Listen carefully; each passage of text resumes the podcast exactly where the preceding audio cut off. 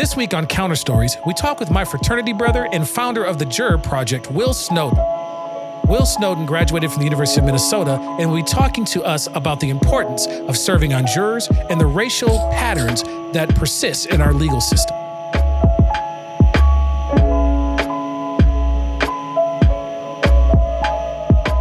This is Counter Stories, a podcast by people of color, for people of color, and everyone else. I'm Anthony Galloway, senior partner at Dangerous Group and executive director of the Arts Us Center for the African Diaspora.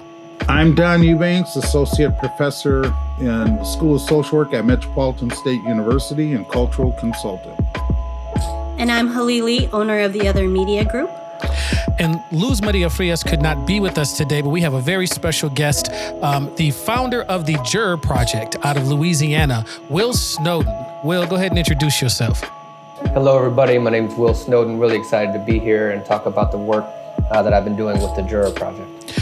So, here in Minnesota, in particular in the Twin Cities right now, we have been embroiled, enthralled in the juror selection process of the Derek Chauvin trial.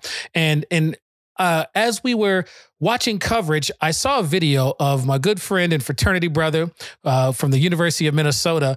Um, kind of detailing the importance of jury selection and serving on jurors. And I thought it'd be a really important time for us to not only um, learn a little bit more about uh, the complexities and the disparities and the issues racially regarding juror selection, but also um, to help to put some of the current work in the context. So, so Will, can you tell us a little bit about the Juror Project and how um, this particular juror process in the Chauvin trial is is particularly interesting and important? Definitely. So, I used to be a public defender in New Orleans for. I was a public defender for five years, and one of the things that I noticed regularly was that there was a lack of diversity on our juries when we would be going to trial. And not just diversity of race, but also diversity of perspective. And what was frustrating for me as a public defender was thinking about how it was my role, my responsibility to fight and represent for the person I had the privilege of representing, but being in a boxing ring that really just was not fair. And so what I realized was that the types of questions that were being asked, the way that we were summoning jurors, the way that we were disenfranchising certain people, and even the community perspective were all contributing to this lack of diversity in our jury trials. And that lack of diversity was creating a lack of fairness in our criminal legal system. So I started the Juror Project with two main goals. First was to increase diversity of jury panels, and second is to improve people's perspective of jury duty, because I'm sure we all know, and perhaps some of us are guilty of it ourselves, uh, have actually tried to get out of jury duty right? Thinking that it is not an important civic duty that we need to partake in and really shirk the responsibility of being involved in the process uh, of, uh, of the criminal legal system and the process of a trial. So, with the Juror Project, it's a passion project of mine. I give presentations in the community, uh, most popularly at churches, neighborhood associations, high schools, law schools, colleges, uh, really any gathering of a community. Um, I go give a presentation about uh, the problems of our criminal legal system, and then demonstrating how jury service can actually be part of the conversation to improve and increase the fairness of our criminal legal system as well. And, and this is particularly important. There's many folks who've been watching the jury, jury selection process in the Chauvin trial, um, in particular, because of a questionnaire that has questions on it that are one new to many folks who may even be aware of the jury questionnaire as a part of the process, but then also uh, the kind of litmus test for Black Lives Matter or any consciousness or affiliation around it and its impact on serving on a jury, for which race and consciousness of of racial impacts is an important skill set to be able to to have um, and the complications that it's been seating juries uh, or jurors um, who have any kind of knowledge engagement or critical consciousness of uh, of that movement.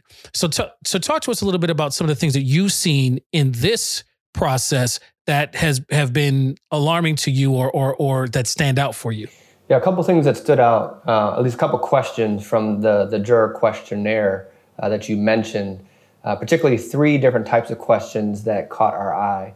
Um, one question was gauging and asking potential jurors whether or not they supported the Black Lives Matter movement. A kind of a follow up question to that was Did you participate in a demonstration last summer? And if you did, did you have a sign in that demonstration? And if you had a sign, what did the sign say? And so, really, kind of zooming in to try to understand uh, what that particular particular person may have been representing at that demonstration, um, thought was was really interesting as information to gather. Um, and in the larger context, when we zoom out, the question about Black Lives Matter in a juror questionnaire or even during voir dire, and voir dire is that term we use to describe the conversation between the attorneys and the potential jurors, asking them questions.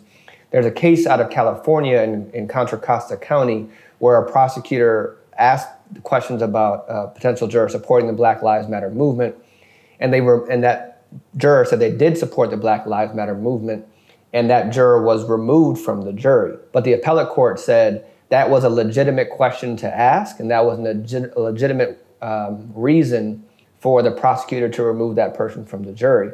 So then, what it calls into question is we need to be more critical of our criminal legal system. We need to be more critical of the design of, uh, of our voir dire process and our jury selection process because if the sixth if the Sixth Amendment of the United States Constitution means anything, you know, it says you have a right to a jury of your peers. What that should mean is that you have a right to have people on your jury who believe in the Black Lives Matter movement just as much as you have a right to have people on your jury that live in the blue li- believe in the Blue Lives Matter phrase. I don't think it's a movement, but the phrase or the idea. Because as a system, if we can have two people at opposite ends of the ideological spectrum, and those two people can come to agreement on a verdict, as a community, we can have more faith in the outcome of that trial.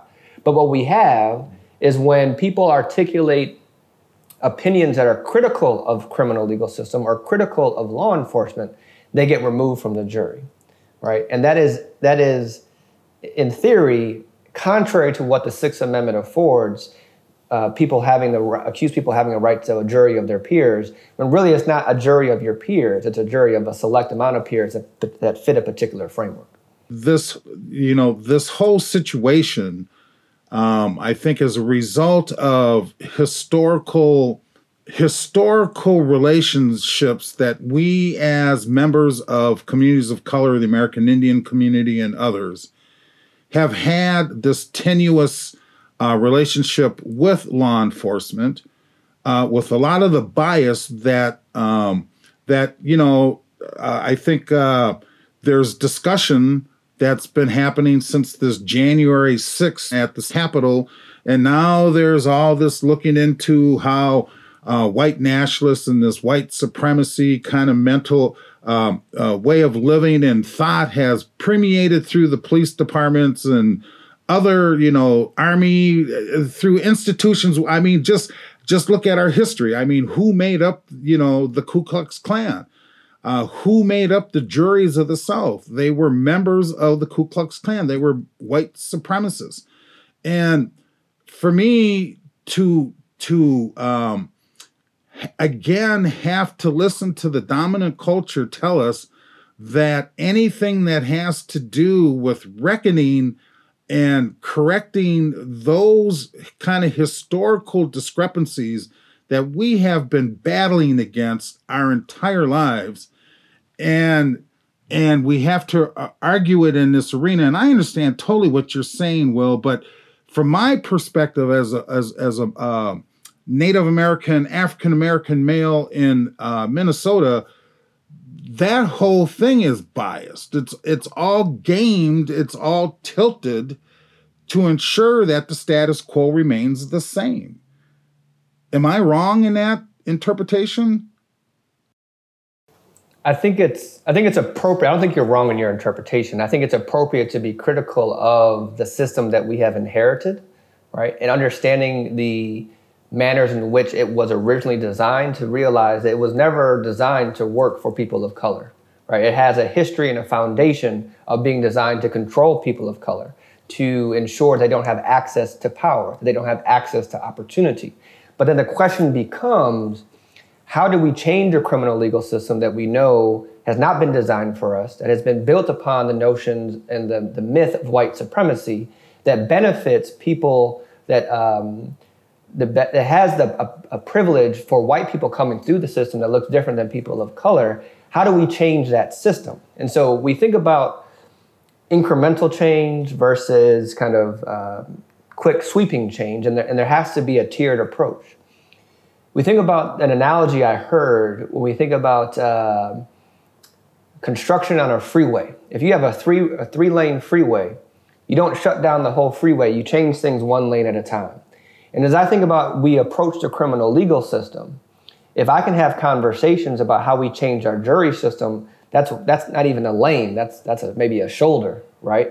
Hmm. But thinking about if I can get people to understand the access to the power that the system gives people and the opportunity in that jury deliberation room, there's a lot of opportunity to bring our voices to access that power.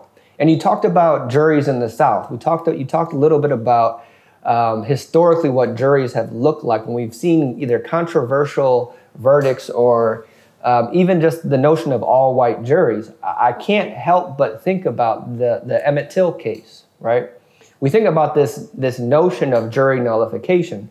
So let me first define jury nullification. Jury nullification is a constitutional premise that says if you as a juror believe that the government is abusing their power, you can exercise your vote as a check on that power. So let me give you an example. Person is charged with possession of marijuana. And the jurors listen to the case. The prosecution proves beyond a reasonable doubt that that person did in fact possess marijuana and it was, a, and it was illegal to do so. If the jury believes it is an abuse of the government's power to send that person to prison, they could vote not guilty even though the person is technically, according to the law, even though that they're technically guilty, the jury could vote not guilty. Now, when we have conversations about jury nullification and we have conversations about access to power through the jury box, I think it's important for the community to know about jury nullification. And I've been accused of, of uh, in, in encouraging people to get on a jury and automatically vote not guilty for people charged with armed robbery, for people charged with murder, for people charged with rape. Hmm. And my my kind of pushback to that is say, hey, that's exactly not what I'm saying. But if you want to talk about when jury nullification has been used hmm. to let murderers off, right? Let's look at the all-white jury in the Emmett Till case, right? Let's and then you want to talk about how that case even became up in the first place was because of a lie right? And that woman, however many years later, admitted that Emmett Till never whistled at her or talked to her, or whatever it was. You know, nobody complained that jury nullification let those those two white men go for killing Emmett Till. And so we have to understand, and you're absolutely right, that the design of the criminal legal system and the design of the jury has so frequently been designed to only allow certain individuals to have access to that power. I think it's important to name how that access to power has been limited and while we are designing a new system, still understanding currently what we can do today to access the powers as, as it is current as it is currently afforded to people in the community. I think also one thing is that people just assume that the prosecution is going to do the right thing by what the community thinks should be the right thing. Um, so, you know, I, I think that's an important part to talk about when we say this this su- survey went out to everybody. Um, the prosecution, the folks working on that team, knew that these this is what was going on. They really they didn't have a problem with it. And so as we talk about fair jury selection, we need to also know know that the prosecution doesn't always have the best interest of really the you know the communities that they don't understand, i.e., communities of color. That's right. I think that there's a very important um, there, man there's a there's a couple of things that were said here that are just blowing my mind. Um, the first one is this point that comes up a lot when we go back and we try to redress or surface racialized patterns.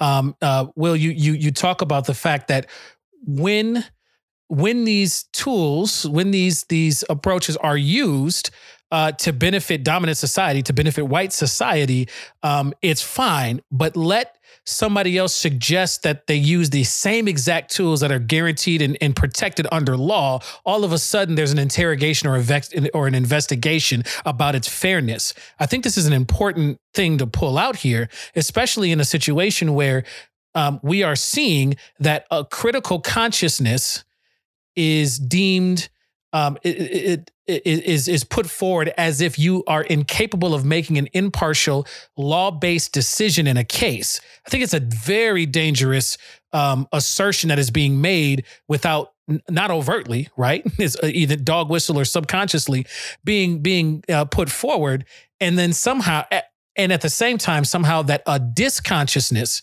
of racialized experiences somehow leaves you more able to make an impartial decision or a law or legal or evidence based decision. Uh, I think both of those things are problematic. And what you have said has brought both of those yet again to the forefront. I think these are excellent points. I think if you're willing to say, hey, if you think that people who are black deserve to ha- to live, if you think that, then you can't serve on this jury. What's what's the next thing they're gonna ask? Th- that question and to your point, Anthony, is like, oh, you have the empathy for other people. You can't sit on. That's how I see it. There's some important pieces um, within that, and I think you know at center point of the question, at least as I see the uh, the uh, the judge in this case, um, you know, putting forward at least in word, is that what they're trying to get to the bottom of? Can you be impartial? Can you do what our legal system is asking you to do, and that is to make a judgment based on the evidence here, and that somehow this this jury selection process is supposed to weed out whether or not your ability does that. And I think what a lot of folks are reacting to is the fact that, at least from my black consciousness, you know, standpoint of where, where I'm at, those questions don't tell you that.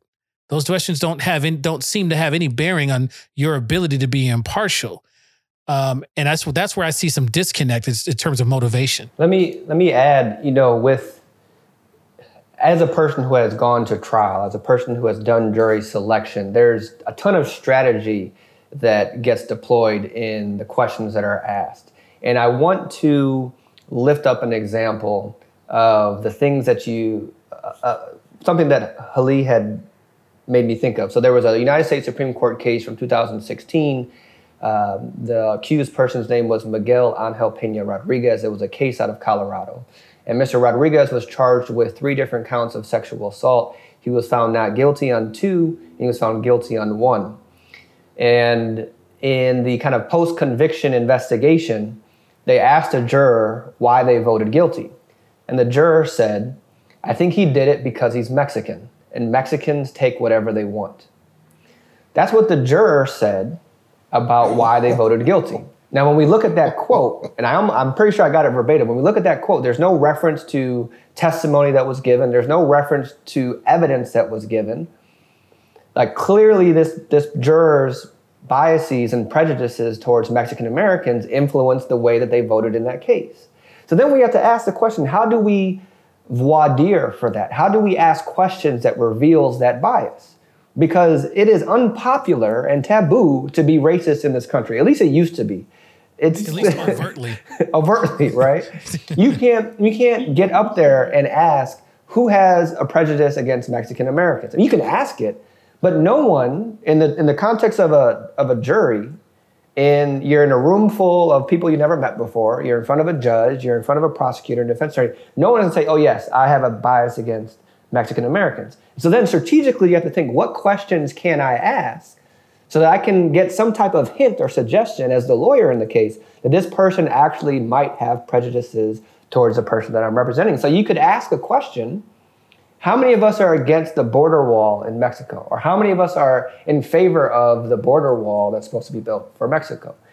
And thinking how you can get somebody to reveal something that's valuable for your perspective as an attorney which doesn't immediately allow them to see what you're looking for. It's a lot of gamesmanship, there's a lot of strategy, and cases can be won or lost in jury selection. I think one thing that we should also talk about is is how this relates to to the importance of voting and uh, voter suppression right? And this issue of voter suppression, because um, Will, could you? I, I I didn't really know any of how juries got selected. I just thought once you were a citizen, and you know you have a social security number or whatever, you can get called. That's but, exactly uh, what I thought too. Right, until I saw Will's video. So, Will, could you tell us how voting relates to how people become jurors in the first place? Certainly. So in the in the context of um, at least Minnesota, there are three main lists that are used to summon jurors. The first is a is a, a record a list from the Department of Motor Vehicles, a list from voter registration, and a list of state ID holders. So if you are not registered to vote, if you don't own a car or you don't have a state ID, then your name isn't on one of those lists to be summoned. But you raise a good point, Hali, is that the way that we summon jurors actually have nothing to do with the qualifications to be a juror. So in, in, in Hennepin County, and this is from the Minnesota Judicial Branch website, in Hennepin County, to be a prospective juror, you must be a United States citizen, a resident of the county that the case is going to trial in, at least 18 years old, able to communicate in the English language, and physically and ment- mentally capable of serving on the jury. And we think about those qualifications. Well, why do we use voter registration lists? Why are we mm. using DMV lists? Why are we using state ID lists when they don't neatly track those qualifications? And I would argue that when you don't, when you don't cast that inclusive net, you're excluding a lot of people who otherwise would be eligible to serve on that jury. Whoa, wait, wait, wait, wait, wait. Okay, again, you're blowing my mind here. So we use voter registration, we use those three qualifications, but on our own it's county statute, at least in Hennepin County, the county already has all that information for all of its residents and does not need those three um, things that are used for. So, so do you have any insight as to why people uh, have moved to use and include voter registration, or is that something that's that's carried over from this past of trying to uh, uh of race based kind of legal and jury selection? I mean, where how do we get to using these things that we don't need to use it all anyway? So there's there's a historical relationship and just kind of tradition of using voter registration lists, largely because we have to remember that there was a point in this time that you only had in this country, point in time in this country where you only had the right to vote if you were a white property owning male. Right. Right. And that status gave you certain privileges. It gave you the privilege to right to vote, and it also gave you a privilege to sit in judgment of others on a jury. And so the originations of the access to the ballot box has then correlated and has been wedded to the access to the jury box. So the notion of using voter registration has been a list that's been used, you know, for for forever, for, for the longest time. But when we only use voter registration, we have to think about all the issues that get lifted up when an election is going on about how there's uh, unequal access to the ballot box or the distance it takes to get to an actual ballot box or the not having access to be able to register to vote. Or if you change an address how that influences all those other things. The problems that we can articulate with voting can be applied to access to the jury box as well see that that is a, an, an amazing connection um and especially investigating our own practice of why we even use something in the first place. And I'm hearing you also say that then that exposes our jury selection process to political whims. If there's, um, you know, if there's a huge cultural shift, does that mean that the jury pool then for that years? Well, I guess it's it's voter registration, so you don't lose your, you know, if you don't vote in a certain election, you're not unregistered. So I, uh, you know, I, I guess that's that's guess that's. But you're but you're onto something there, Anthony. Because if you are registered to vote on the north side of Minneapolis, and then you move to, uh, you know, Hennepin Avenue, or like you, you move, and you didn't change your registration, you're still registered to vote, but you're not going to receive that jury summons mm-hmm. because they're going to send it to your old address. And so, keeping your voter registration active, if that's how they're getting your name and address, uh, is going to ensure that you get a jury summons. But we don't need to be using these lists at all. I mean, you can use them, but they can't be the only ones you can use. You should use voter registration, DMV record, state ID, but you should supplement it with utility bills, tax assessor bills, child support payor list, child support payee list, right? Hennepin County and municipalities have access to utility lists. And so when you the best practice is to use as many lists as possible that can get you to a high uh, cat like uh, 90%, 95% wide net where you're actually reaching the majority of the people in your county, so that is representative. But when you only use state ID, voter registration, and DMV records, you actually exclude a lot of people who otherwise would be eligible. And I think it just goes to show how interconnected all these issues are, right? These issues are not um, siloed off from each other. You know, when we when right. we see voter suppression, it's it's not only because people don't want people of color to be able to vote as easily for their political this or that, but it's also keeping what they feel like as as the norm which is keeping us off of the, the list to be called as jurors. But also, uh, these judges are, yes, appointed to begin with, but then they're up for reelection. And and and so and that is all about voting too. So get out the vote so you're able to vote for these judges who are in your county and making these these decisions, uh, and also being able to be on the on a juror in those situations as well a couple years ago, two, three years ago, we had another trial, huge trial, with uh, another member of our community and also a, in a, an acquaintance of uh, Anthony's, uh, Philando Castile, who was um, who was, as far as I was concerned, executed uh, for having a broad nose. Uh, if I remember correctly, the police officer pulled him over because he noticed he had a broad nose and fit the des- that fit the description of someone who had apparently robbed a a uh, convenience store earlier in the day, um, which was absolutely incredible. The fact that he could see a broad nose from his squad car, but Philando ended up dead. That police officer was found innocent. Right, so that to me speaks of of uh, the high bar that's set in order to convict police officers of wrongdoing when they kill us. Police shooting cases are are viewed differently than any other type of criminal trial. Like if if, if, your, if your average citizen is accused of killing somebody, they aren't given the same kind of uh, benefit of the doubt that police officers are given.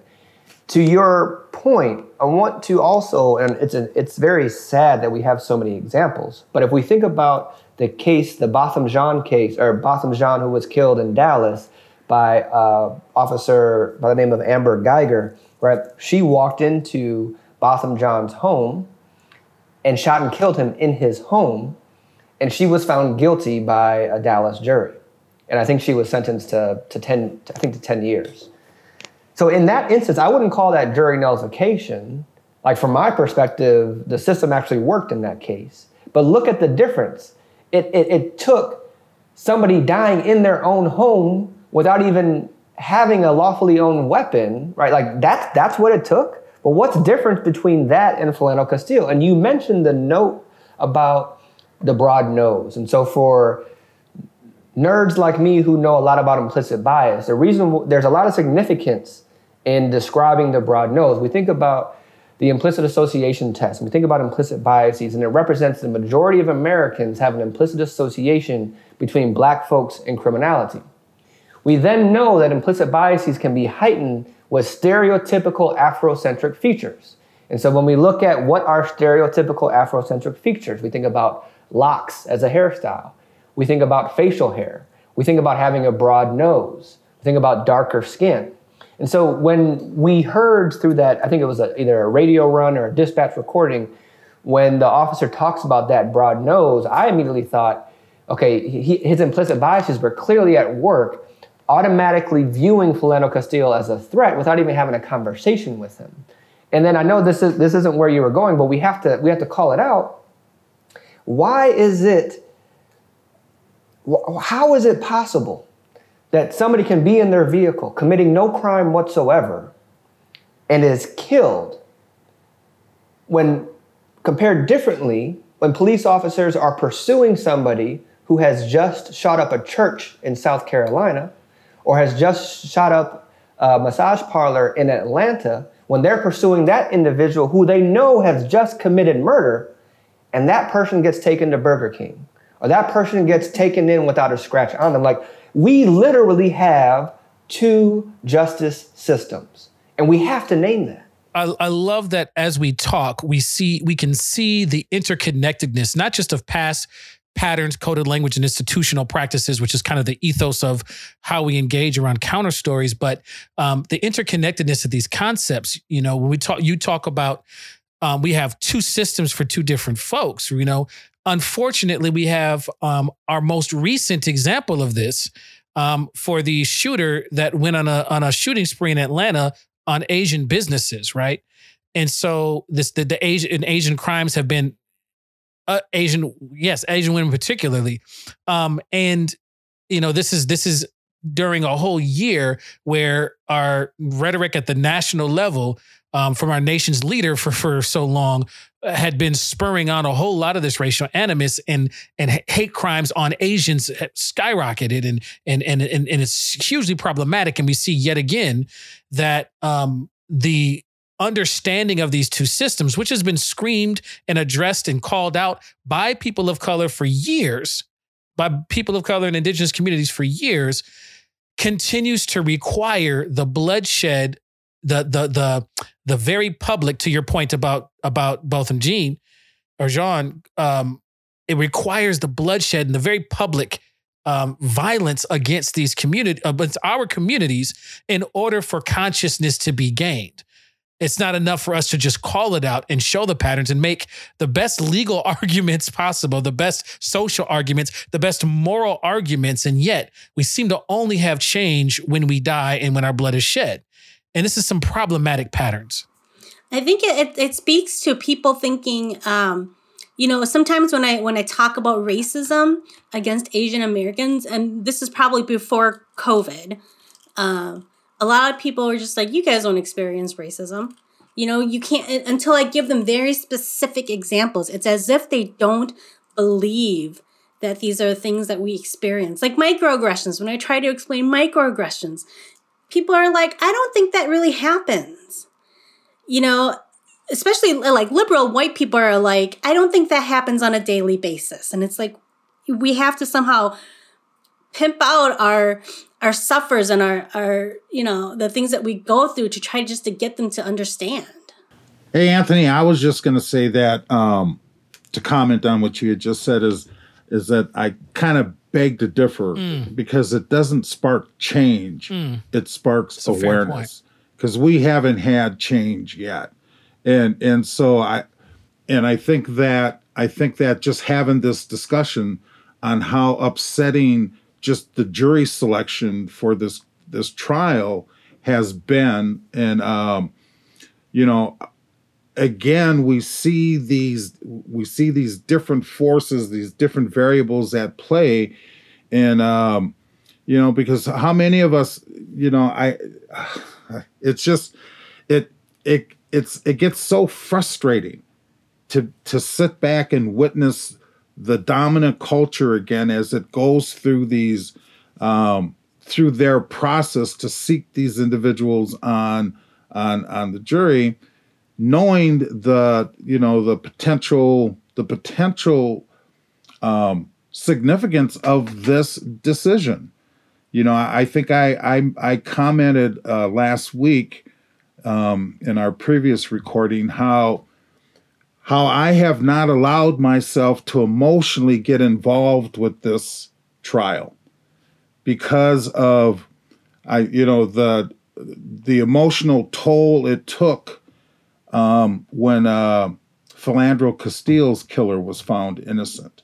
I mean that you know on top of repeatedly seeing white police officers set free after killing members of our communities and um, and so I purposely have not invested myself in this entire process. I haven't watched the news. I haven't been paying close attention to the jury selection uh, purposely because I just am. Uh, you know, the trauma from the last one. I'm still working my way through that, and and uh, Don is is part of that. Is part of that also because like I haven't really been watching it very much either because I feel like there's nothing we can do at this point. Like I'm watching it and kind of feeling useless. I don't know. Like something's just gonna make me mad, and then I'm gonna be mad about it all day. But it, like, you know, I what yeah, can I do? I mean, it's it's not that I feel useless. I I guess it's it's a protective it's a protective thing that I've kind of put in place, kind of a self care, so that so that if this if this person is found innocent at the end of all of this, that it just won't take everything left in me and just scatter it to the horizon. I it, it's kind of a self care and I and not getting your hopes up. And I don't know how many other individuals in our communities are feeling like this, but I am for sure. And and it's prevalent. Um, we we we are um, you know, we do I'm, I'm part of another podcast that is that is reflecting and checking in with community members on this specific point, Don. Um, and Lee, to your point that you brought up earlier around having to constantly prove your experience in order to validate it when the data is there, the the, the patterns are there. Like like how much more public can we get? You know, how much more more evidence can you get for this um, for for reality being true. And I think uh, there, there's two things that we're finding to your points that yes, people are staying distant. They're wanting small recaps just to say say I'm abreast of what's going on. But every single thing that shows these patterns that Will has been talking about, that we continue to talk about, is another indicator that that that this is going to go like the past has gone. And that is is is absolutely a self that that self protection is absolutely at play. And and but but one of the things that um, i'm also hearing in this conversation though is that we have some areas that we can focus on. Like if i have to sit back at some point i'm going to have to make my roadmap to move because we as communities we move. Like we we it's not that we stop working and stop pushing and all of that. We take moments for self-care, but we we have a history just like the history of, of white supremacy and, and racism in the United States also have a history of pushing back and moving the tide and moving the needle. And so one of the things that comes up in that space is, you know, these these concepts and things that we didn't know about before. I didn't know how to borrow the word useless from you, Don, or, or no, from Lee. I didn't know how how much we did not need voter registration rolls and the history of that in order to still, and in fact, as a it, it's it's a it can be a roadblock for casting a wide net for a representative jury. I didn't know about that. I didn't know that um, there are processes that we could utilize um, in terms of of um, of of how we sit on a jury.